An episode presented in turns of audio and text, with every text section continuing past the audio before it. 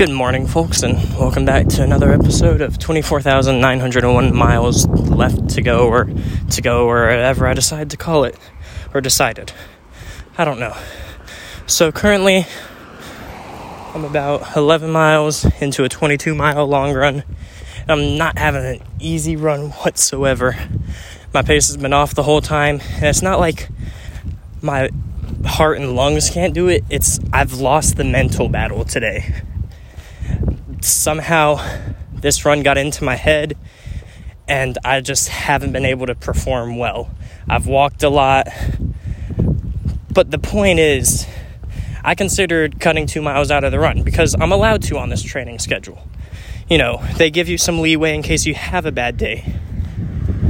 But I'm training for something that's probably going to be one of the hardest things I've done in my entire life up to this point. 31 miles is going to be hard regardless. But 31 miles on mountains with so much elevation change, there's nowhere around here or even at my own home that I could train for that would prepare me for what I'm about to endure during this race. Endure, endure, I don't even know how to say that word, I've forgotten. I think it's endure. But, anyways, so I decided I can't cut the distance short. I just reached the point where I could have cut it short and I kept going. So I'm committed at this point. Are there shorter ways I could take to get back to my apartment? Yes, but I'm not going to. Because you see, as much as training, like when you have a good long run, as much as that feels great, it doesn't tell you anything like, yeah, you may get a confidence boost and be like, wow, I'm doing well. Also, sorry if there's bad audio quality. I don't know what it sounds like. It's really windy, there's a lot of clouds. It could rain. I don't know. It was kind of doing a light misting earlier. But, anyways, good long runs don't tell you anything except you're having a good day. It's it's the hard long runs it's the days when you wake up and don't feel like doing anything that tell you so much more about who you are as a runner. I could have stopped and quit and um, I'm by roads. I could come have friends pick me up with no hesitation. They would do that because they know if I'm going to say, hey, I need you to pick me up, that I'm really conceding. But I didn't. I decided I don't care if I have to walk the rest of this. I don't care how long it takes. But I am running the full distance. I am going the full distance because that's what I'm supposed to do. This race I'm training for is not going to be easy. It's going to be hard. So how am I going to let myself be beaten by a training run? Like if I was injured, I would stop. Yeah, that's that's a given. You do not want to risk an injury when you're training for something this hard. Cuz despite all the running I do and the years I've been doing it, I'm a mediocre runner. I'm an amateur. I'm not any professional at this. Just some random 19 year old. Started running way back when in seventh grade on his high school's, well, middle school's cross country team and stuck with it for I don't even know how many years it's been. Seven or eight years now. And I really didn't start long distance running till my eighth grade year when I did a half marathon, and then I didn't do anything again until almost a year ago when I ran my first marathon. So it's not like I'm putting down tons of miles my for these past 7 8 years. It was a I run a season across country and that's about it for most of these years. It's it's not like I'm dropping 40 mile average weeks Currently, with training, I'm in the 50, 60 mile average weeks. But that's because I'm training for something huge. But running is never easy. It's one of the few things I've learned from being a mediocre runner is it's not easy to, you know, get up and go and just not stop. It's not easy to figure out how you need to properly fuel your body. There's a lot of guessing and hoping, and sometimes it works, sometimes it doesn't, and you hit the wall. And running is very much so individualized, so it's not like I could go to someone and have them give me something that will work perfectly. There's no perfect thing for anyone. it's all kind of guesswork and perseverance. Hold on, let me get some water.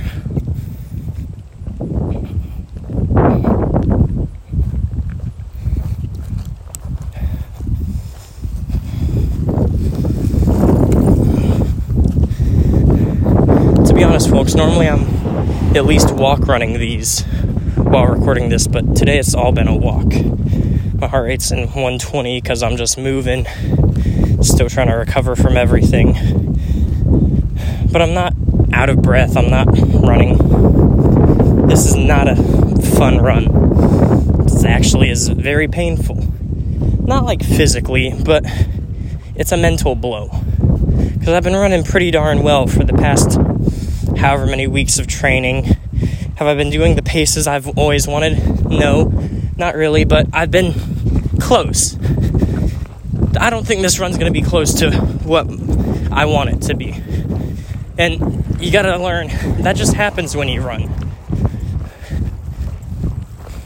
Some are good, some are bad. Sometimes you forget to get the water out of your two liter water bladder as you run. So now it's splashing around and slightly driving you crazy when you don't have your music going. But that's a whole different story. But let's see, six and a half minutes. So, like I was saying, there's no one you can go to that'll tell you perfectly what you need. But there, you know, are things that make it easier. Like, regardless of what gear you have, it's not really giving you any advantage. My current pair of running shoes that I run on, well, I'm actually about to retire these shoes to my one mile days because I rotate three pairs of shoes. I'll probably talk about that in a later episode if I haven't already. But uh, these shoes cost $150. My other two pairs of shoes also cost 150 each.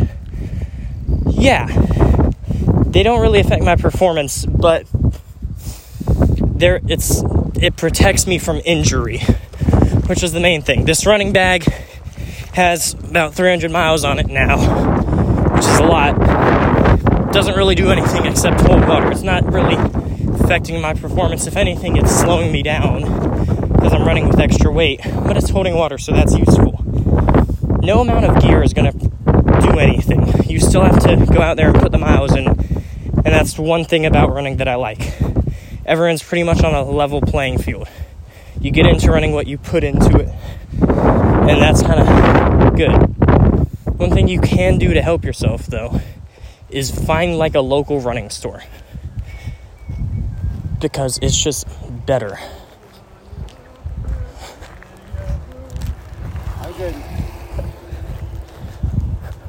That was great. There's a guy on a bike that just went by who was whistling a tune and then he kind of saying that he was passing on my left with plenty of room. That was kind of cute. But, uh, like I was saying, go to your local running store. Because compare it to any like sporting goods store like Dick's Sporting Goods or Academy, where you got those 17 to 25 year olds who are just doing that job just to make money. They're not, you know, they don't have any investment, and if they do in sports, you know, it's probably not running. But if you go to a running store, chances are the owner is a runner. Anyone that works there is a runner.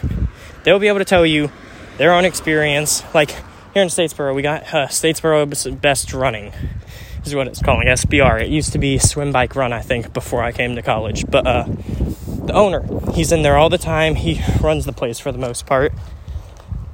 Great guy. He's lifetime runner. You go in, you see all his medals from all the races he's done, and just talking to them help you understand so much. My old boss before I came back to college used to do triathlons and Ironman, Ironmans he taught me a lot, like fueling and stuff like that. So while there's nothing you can do that will, you know, make you instantly better, these people will give you tips and they'll kind of lead you on your journey. Anyways, folks, I think that's about all for now.